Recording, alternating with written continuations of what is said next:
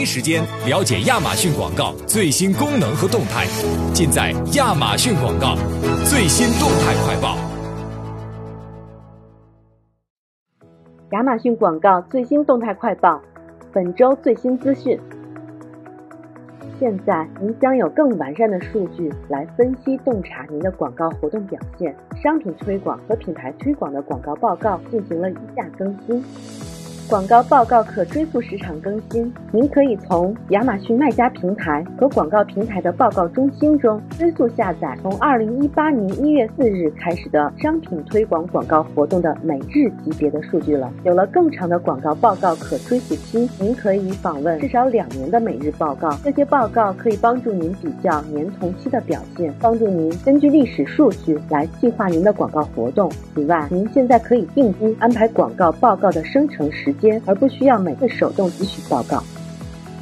历史记录功能现在已针对商品推广和品牌推广推出。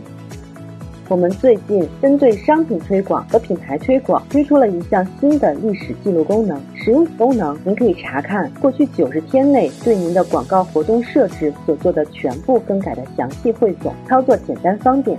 首先登录亚马逊广告平台或卖家平台。如果您想要查看广告活动级别的更改历史记录，请点击广告活动选项卡，找到您相对应的广告推广活动或商品推广活动，然后点击历史记录选项卡。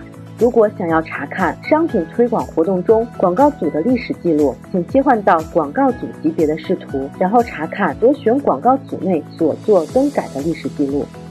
除了广告报告功能的更新，近期品牌推广的功能也有更新及完善。以下是第一季度的三项功能更新：品牌推广广告活动上线产品投放功能。品牌推广现在提供了全新简单的方法来吸引在亚马逊上浏览的消费者。通过产品投放功能，您可以定位根据品牌、价格、星级评论细化的单个产品或品类，更加精准的吸引消费者。